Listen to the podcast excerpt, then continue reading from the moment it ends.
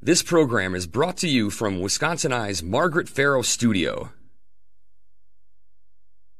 This week on Rewind, your week in review. Early voting is underway in the battleground state, which means campaigns are bringing in reinforcements to energize voters to the polls, what their message is to supporters. Plus, a decision has been made. Clerks cannot cure missing address information on absentee ballot envelopes.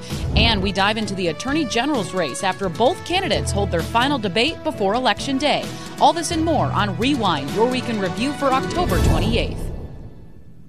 Hi, I'm Emily Fannin. And I'm J.R. Ross. J.R. Ross, this, this was the kickoff of early voting. Mm-hmm. So we got the candidates out and about, we got the bus tours, we got the high profile surrogates out and about everyone's really trying to energize their base because, as we know, a lot of people are saying this election is going to come out to turnout. You know, there's a still maybe that few of undecided voters, but it's really bringing out the people to the polls. Mm-hmm. Um, we'll get to the numbers a little bit of how many people are actually taking advantage of this option.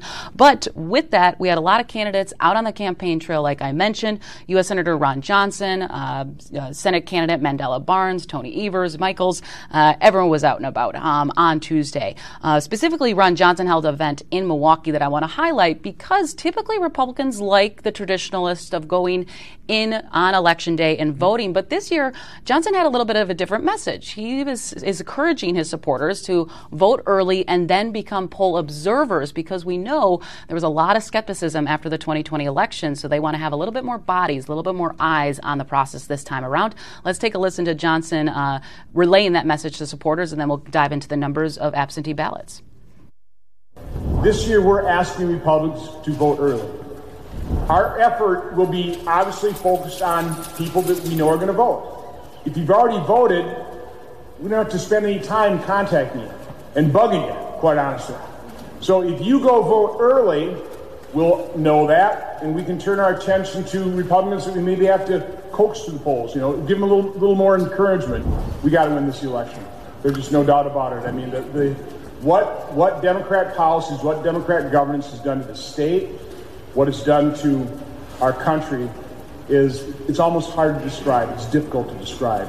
And so I'm asking all of you, and, and quite honestly, anybody listening to me, regardless of past party affiliation, if you love this country, if you love this state, and I think the vast majority of Wisconsinites and Americans do, I'm asking everybody to join us. Join us in healing and unifying and saving Wisconsin and saving America. So you heard Johnson's message there. Uh, he said roughly about 5,000 poll workers have been recruited by the Republican Party this year. Those are significantly much larger numbers than past elections. Um, and also just really telling people, like, hey, if you vote now, you can have another pair of eyes at the polls, um, as we've mentioned too, ever since you know Trump started making mis- misleading claims about what happened in 2020. That a lot of Republicans, uh, I guess, raising concerns about the whole process. Let's bring up the numbers, though. Of these numbers are as of this uh, Thursday's uh, how many people voted. The numbers are updated every day on the Wisconsin elections page at 9 a.m. So here's how many people voted in person. Over 93,000 people cast a ballot in person. That is different from if you got sent an absentee ballot. So the ballot sent you see there, that number there, those are about 30, 397,000 have been returned. People still, of course, have time to return those ballots. Um, but, you know, these numbers are going to be a little bit different, JR, from comparing to 20, 2018 numbers because uh, people had an extra few weeks to vote. You were allowed about a month to vote early compared to, you know, 2020 and now 2022. It's only 10 days out. So I'm holding off on doing like direct comparison of 18 to 22 until maybe like early next week once we get like week out to see number of absentee ballots requested and returned. There have been some questions raised about the return rates. Are they lagging where they were before? But again, because we have less of a window of, of early in person voting, people have to mail it back versus showing up to vote. That's going to be a little bit different. What I'm watching are going to be are we going to have a absentee ballot universe larger than 2018? Those are banked votes. We are not going to be like a 2020 where 2 million absentee ballots are cast, right? But what is the interest in this election in 2022? We keep talking about everybody's engaged, everybody's jazzed up. Uh, the Marquette poll had enthusiasm roughly equal, maybe a little bit of edge to Republicans. Um, so what's going to look like? And, you know, again, what's banked for people? Democrats tend to vote absentee more than Republicans do.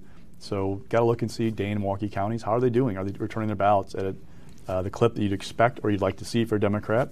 And you know, do the surrogates matter? Do they come in and actually get people excited to vote, or are these just kind of like sideshows, the real gig? Yeah, and we're going to get to touching on the surrogates just in a little bit. Uh, we want to give kind of our viewers a little bit of uh, update on absentee ballot uh, addresses. It's called curing a ballot. There was a Dane County Circuit Court judge that rejected an attempt to allow absentee ballots that do not have a complete address to be counted. Now, that judge argued changing the rules less than two weeks before Election Day would cause confusion. We've talked about this before. Judges typically don't like to make these yep. decisions. I mean, the Supreme Court is a whole different issue there. I mean, it, really just depends. The trend has been becoming a little bit different, that judges are making last minute changes.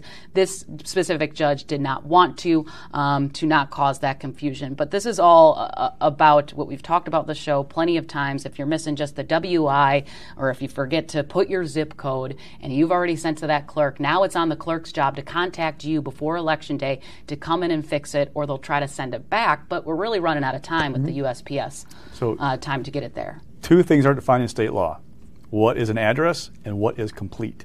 So the Elections Commission has given guidance, which is it is a street number, street name, municipality. As long as you have that, according to the Elections Commission, that is you know, sufficient. The problem is guidance, as we talked before, is not law. You have guidance, you have rules, which have the weight of law, and you have law. What I'm getting at is clerks could say you are missing a zip code I don't have to accept this ballot. You have to fill it out before I'm going to take it. I'm saying could, because there's not a clear definition in law that requires you to accept that ballot or not. Why is that important? Let's say we get to past election day. The clerk in Madison has said they are going to accept ballots that don't have a zip code on it. As I've said before, if it's a 21,000 vote margin in the governor's race, for example, and there are 22,000 absentee ballots in Madison lacking a zip code, there will be a lawsuit. Now, I'm not predicting that, I'm not hoping for that. But I'm trying to explain the stakes of what's going on here and why this is important. And what the plans were asking for was really if you had any information in there about your address, it should be enough.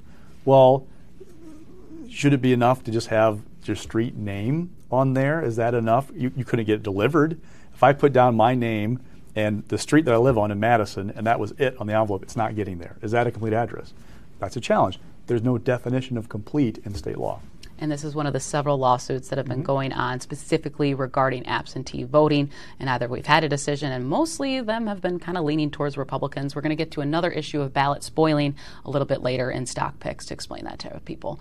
Um, speaking of the high profile surrogates that we mentioned earlier in the show, let's just show of just how many faces are coming up on this slide. As you can see, I'm not going to read them all off, but you know, I think the biggest one there is a little bit in the middle. Uh, former President Barack Obama coming back to Milwaukee, um, and he's going back to the same exact school in Milwaukee, North Division High School. He was there in eight years ago. He was there in 2018 in the lead-up uh, election of the Governor Evers against uh, former Governor Scott Walker, and you know what, what what what Democrats are really trying to do here um, is really energize non-white voters mm-hmm. because the Milwaukee suburbs in Milwaukee and in general the city has kind of been lagging um, in that key demographic. If you look back at the MU poll from 2018, more people were enthusiastic to go out and vote when compared to the MU poll polling those same demographic of students, it's only about like 36%. So that's what they're trying to target here. Will it make a difference, right? That's the big mm-hmm. question here. And look how many people are already voted.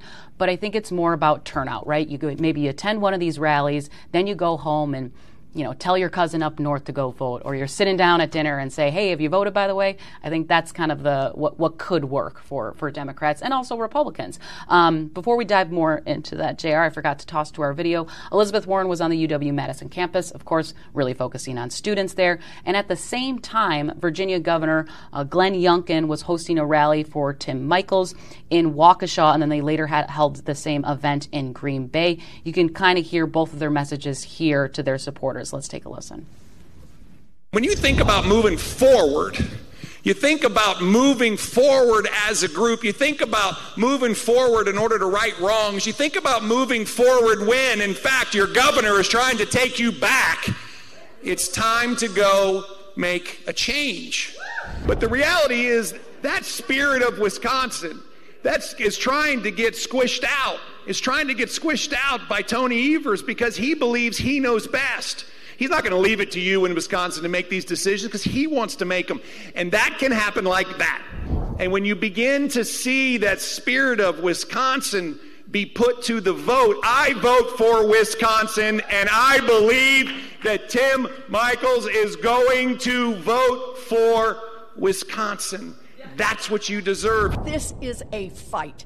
This is a big fight. This is a monumental fight for the future of Wisconsin and the future of our nation. Mandela, Tony, and Josh are our last line of defense. Wisconsin, America turns to you. And when there is this much at stake, we can whimper, we can whine, or we can fight back. Me, I'm in this to fight back. Fight back. I'm fighting back. So is Mandela. So is Tony. So you heard some of the surrogates there, plenty more to come. But JR, I think there's one person missing on our slide that is still a big question mark whether he's coming back to the Badger State. Yeah. So Donald Trump, uh, he announced this week stops November 7th, November 6th, November 5th, and November 3rd. Uh, there is a closing window of opportunities for him to come to Wisconsin. And quite frankly, the Michels campaign doesn't want him to come back. Um, yes, they used the endorsement in the primary, which helped them significantly. It's a different electorate right now, right? The last thing they want to do is have Donald Trump show up in Waukesha and remind college educated suburban women about his connection to Trump at a time when Michels getting beat up about sexual harassment claims against his company, Michels Corporation, and the abortion issue. Now, if Trump were to come, you'd want him to go up to Wausau or Eau Claire, kind of more like fertile territory for Trump supporters, do it up there. But I think they'd like to keep him at arm's length through the election. With Obama, you know, the question is okay, here you have a high pro, this is like a former president, right? What can he do? Uh, he came to uh, Madison, uh, the Madison campus, October of 2010. Didn't help Tom Barrett. He still lost to Scott Walker. My point has been about these turn operations, these visits. You can't change the environment. So a turn operation is good for one or two points. It's not good for five to ten. What I want to know is what's the environment going to be like November 8th? Polling has been all over the place. Yeah. I saw a poll this week that had it 50 49 the Senate race between Ron Johnson and Mandela Barnes. Another one had it five points in Johnson's favor. What's the real spread? I don't know if I trust any polling, which is why I always say about polling it's a snapshot, look at the trend, not the top lines necessarily. But if you look around the country, um, House Democrats are pulling out of like races and going to ones that are like plus 12 Biden seats there's our polls suggesting that the New York governor's race is going to be close, or not like dead even, but like within four or five. If Democrats are eking out a win in New York in the governor's race, Democrats in Wisconsin are in a for a long night on election day. But I don't know if I believe that poll out of New York that it's a four or five point race, right? Because the polling's been so all over the map about what's going on. What I'm getting at is, yeah, it's great these guys are coming but they have to have an environment where they can g- grab the enthusiasm and help turn it into people voting. If it's going to be a plus five Republican night on election night, Barack Obama's not going to matter. If it's a plus one night and you can get enough people in Milwaukee, the black community get jazzed up because, let's be honest, what's their enthusiasm? What's Tony Evers' attraction? What, how does he excite the black community in Milwaukee? Does he? Um, Barack Obama has had obviously a different story first black elected black president. Milwaukee turned out more in 12 and 8 than it did in 16 and 20 for a reason because there was a re- Barack Obama inspired them. Is there an inspiration for Mandela Barnes? Right, he's from Milwaukee, but he's kind of viewed as a little bit of like a Dane County progressive candidate at times. It's an interesting dynamic. So I'm kind of watching to see what uh, impact Obama can have, and two, does Trump come in? And throw things up in the air a little bit in the final days. And it's important to note you mentioned Obama's visit on UW Madison campus in 20, 2010 he wasn't as well liked back then. Hmm. He's obviously become much more popular since he's left the White House. And then on the other hand, Trump, uh, with Trump possible visit, what I'm hearing from other states and other operatives is that if he does come here, he's likely going to talk about his false claims that the election was stolen. Yeah. That could possibly, of what I'm hearing from some other Republican strategists, that could maybe hurt Republican yeah. turnout. My guess is still Trump doesn't come, but Yeah. you just got you can't rule it out to the You really end. can't, yeah. and you can't control what uh, statements he puts out, too, right? Um, let's uh, focus on Tim Michels for a little bit. Um, just a little bit of a news this week. He held an event on Monday talking about paroles. We know we've seen the ads, it's been consuming this race. He's been criticizing Governor Evers for releasing quote unquote violent criminals. There have been a lot of people that have had a really bad, have committed brutal crimes and have been released by the Parole Commission, but the governor has absolutely no discretion over those decisions. He only appoints the chair.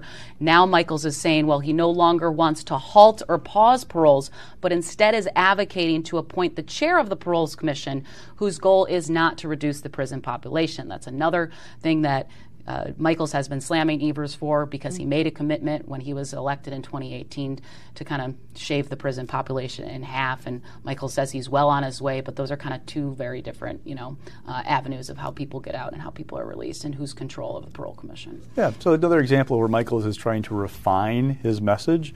He is a challenger, not the incumbent. He doesn't have a record to run on other than his company. Um, he's trying to run on his promises. Here's a promise that he is kind of massaged as we've got closer to election day. And of course, it focuses on crime, which has proven to be a little bit successful for Republicans in energizing their base. Um, also, let's get to the Attorney General debate that we were both panelists on uh, between Attorney General Josh Kaul and Republican candidate Eric Toney. It was held at the Wisconsin Bar Association and hosted also in partnership with News 3 Now, uh, a Madison news station here. Um, at times, there was a lot of testy exchanges. Um, of course, we know the issues that were kind of consuming this race with DOJ staffing positions, the issue of abortion, who's going to prosecute it. Um, but really, I thought the overall theme was Kaul defining himself. Here's my record. Here's what I've done to protect communities. And Toney really uh, throwing a lot of bows, blows at Kaul for staffing and other certain things. Let's just kind of listen to one of those testy exchanges about them kind of defining their record. So our crime fighting budget would invest tens of millions of dollars, in fact, over $100 million total in public safety. Our AG needs to be a leader in fighting to get those resources to law enforcement and to communities across the state of Wisconsin. But my opponent has been unwilling to stand up to Republicans in the legislature, call on them to increase shared revenue. I hope he does that today. He hasn't called on them to make the kinds of investments I proposed in my Safer Wisconsin plan. We also need to pass some common sense gun safety legislation. We need to give our Attorney General's office original prosecution authority over Milwaukee County. I've sat across from enough parents that have had to bury their child, including those in Milwaukee who have no idea who's murdered their children. We need an Attorney General that's going to be serious. People don't feel safe in their homes. They don't feel safe in their vehicles. They won't let their kids go to parks because they're afraid of stray bullets. And he's cut resources, making it more difficult for law enforcement and prosecutors across Wisconsin. We need someone that's going to actually take action, not give it lip service. If you're going to enforce it, I would encourage you to enforce it both ways. JR, one of the kind of news newsy things that came out of this is that when I asked Toney about uh, abortion, uh, he was in a PBS interview a few weeks ago saying that he wants to have DAs cross county lines to prosecute abortion cases if that DA says they're not going to. When I asked him that question yesterday, he kind of reversed his tone and said, Well, no, no, no, that's not what I was saying. Here's my clarifi- clarification. So that was kind of interesting of how he kind of flopped, but he also said he was kind of clarifying his stance, even though he is in an interview saying that that's what he wants. Yeah, uh, really looking at this, uh, Toney's on the offensive a little bit more than Kaul was for good reason. Uh, Toney doesn't have the resources to be up on the air the way that Kaul is. We've talked about this race. I don't know if either of these two gentlemen can break through the clutter of the U.S. Senate campaign, the race for governor, with the paid media going on. The spending is heavily in Kaul's favor. I don't know if it's enough, though, to create a unique identity for Josh Kaul beyond the generic ballot. So it could be, if there is a good night for Republicans, Toney wins, Tony Evers wins, Josh Kaul. That could be simple as that. Um, if either is going to create that unique identity, it's probably Kaul because he has the resources to do it, whereas Toney does not. So Toney has to try and get as much earned media as possible, is why he is going all over the place, you know, all kinds of news conferences to allege that DOJ has these vacancies, which Kaul disputes the numbers that um, Toney keeps using to say there's a backlog of this internet crimes against children uh, segment of the DOJ. Uh, That's still a mystery, right? We don't know if there is a backlog. Kaul's not saying so, but Toney is claiming there is one. Yeah, because he's So, got he's got to try and get He's got great, earned right. media to get out there and get his name out there. But the reality is, people don't see those stories as much as they see the ads. I'm not sure it's going to break through or not. All right, let's get to stock picks. Derrick Van Orden, uh, he is looking pretty good this week because he's rising, in a sense, because Democrats are pulling a lot of money out of that race. There are a couple things going on. One, so the House Majority PAC began pulling out uh, a week and a half ago. They cut their ad by had two weeks laid down, $1.7 million, got the first half down. They finished pulling the second half now. Two, Van Orden outraised uh, Brad Pfaff in this most recent reporting period. Numbers are from October 1st to 19th. It wasn't a huge disparity in fundraising, but Van Orden outspent Pfaff significantly. And that's important because Pfaff has basically been left on his own by the national groups in this race. He doesn't have the resources to try to push back against uh, Van Orden in the final days. Uh, another rating service, Cook, made this a likely Republican seat versus lean Republican. Look, you know, in talking to Democrats, they are incensed that Van Orden could be the next congressperson from western Wisconsin because they think he's an insurrectionist. They find him to be an unappealing person. There's a, a prayer breakfast he spoke at where he said that leftists can't be Christians. Uh, these are the kinds of things that kind of make they go, this is disqualifying as a candidate. Republicans see a guy who has worked his tail off, worked in the district, um, and is playing to the Trump base and is a quote unquote fighter that kind of fits what that base is looking for. You know, for Pfaff to have a chance still, you need La Crosse to overperform, uh, which is where the state senate seat is from. You would need the college campuses, Platteville, La Crosse, Eau Claire, to really overperform. Maybe, but we're just not seeing it. And there was a, a, a group that went in and spent about more than half a million dollars on an ad campaign about Van Orden on January 6th, right? My experience is when groups do that, they pull before the ad runs. They run the ad, they pull afterward. If there's significant movement, one of us sees a poll saying, hey, there's a chance. It's been radio silence from that group since they ran that ad. They've not gone back in. House of PAC has pulled out. That just tells you something that's going on in that race. That Van Orden looks like in very strong position to become the next congressman from the third congressional district. And there's been this whole issue of them not having a debate. Mm-hmm. I mean, I think it, Derrick Van Orden doesn't even see the avenue to even have one. I think that's why he declined to have one. But also, that's you know puts at put his, puts him at a disadvantage or puts Pfaff at a disadvantage because he can't have those moments of here's what you did on January 6th and you know kind of releasing his record if, out to the public. If that race ends up being a couple of points difference, Democrats can kick themselves up and down the block for not investing more. Now, I'm not saying it's going to be. It's a plus five Trump district. It's hard to break through that dynamic in a. When you're talking about Democrats investing in plus 12 Biden seats, you know why they're not investing in an open seat that's plus five Trump. All right. And mix this week, Ron Johnson. So it's interesting. Um, the environment seems, seems, right? Yeah. Going toward Republicans. Johnson seems to be have an edge in the polls, though again, mixed bag. Take the polls for what they're worth. But the national narrative has been that Johnson is in control in this race. There's this kind of weird, kind of like nervousness among some Johnson backers about money. And there's a good reason for it. Mandela Barnes outraised Ron Johnson three to one over 19 days. I mean, Mandela has been a phenomenal fundraiser. It is unlike anything I've ever seen before from a federal candidate from Wisconsin. Um, and he's using that to go up on the air. In the last month of the campaign, five weeks of the campaign, it is pretty even in terms of spending. Mandela and his allies were outspent dramatically post primary through like you know mid late September. That is reversed. It's now actually a small edge for Democrats. But as we talked before, can that change the trajectory of the race? Oh, by the way, um, as this is happening, we're seeing Pennsylvania become more of an attractive race, Arizona more of an attractive race. So six years ago, Ron Johnson was left for dead by groups. They then kind of came back late because a couple groups stuck around, helped him stay afloat. He got his legs under him, uh, got up on Russ Feingold, and all of a sudden, the end, it was like a rush of money going into Wisconsin. Now it's going to Amer- Pennsylvania. It's going to Arizona. So there's kind of this nervousness of like, hey, don't forget about us, guys. You know, we're still a 50-50 state here. Same time, you know, I looked at a report last night. Uh, Diane Hendricks, we talked about last oh, week, oh, right. mm-hmm. added 3.1 million more to Wisconsin Truth PAC, 19 million from her alone to that PAC this cycle to help Ron Johnson. The money is there all the money that Mandela's raised, what do you do the last couple of weeks? There's so much paid media up. You can only do so many phone calls, run so many ads. There's only so much space to take up. How to use that money in the closing weeks, we shall see. But there's just this little bit of a kind of okay, let's not let's let this get too close because if it's a 51-49 Senate race, You can see a scenario in which Tony Evers beats Tim Michels with this independent on that ballot. We we don't have any ticket splitters we used to have in Wisconsin. Right. There's still some.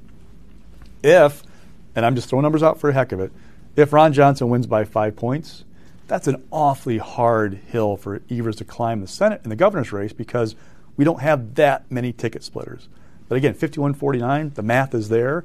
So as a Republican, you want to make sure they don't take the foot off the gas in the Senate race because it trickles down to the governor's race.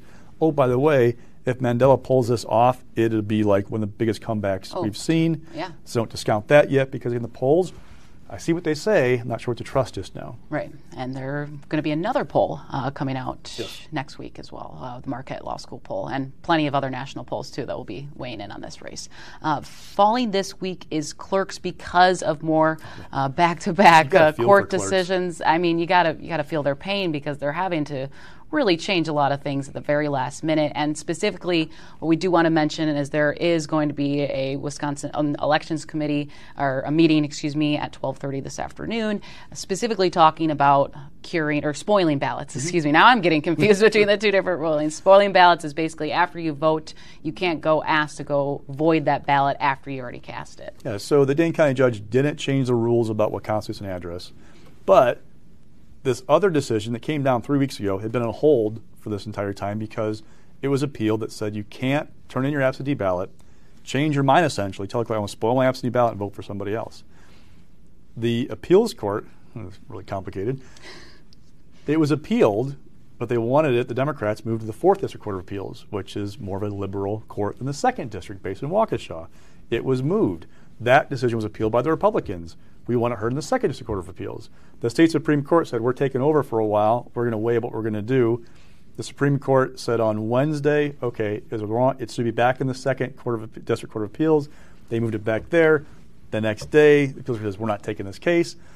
And finally, Judge Brad Schimel's decision goes back into place at 3 o'clock this afternoon. So after 3 o'clock today, you can no longer spoil your ballot and change your mind if ever voted absentee. Okay, great. That's one less thing on the docket.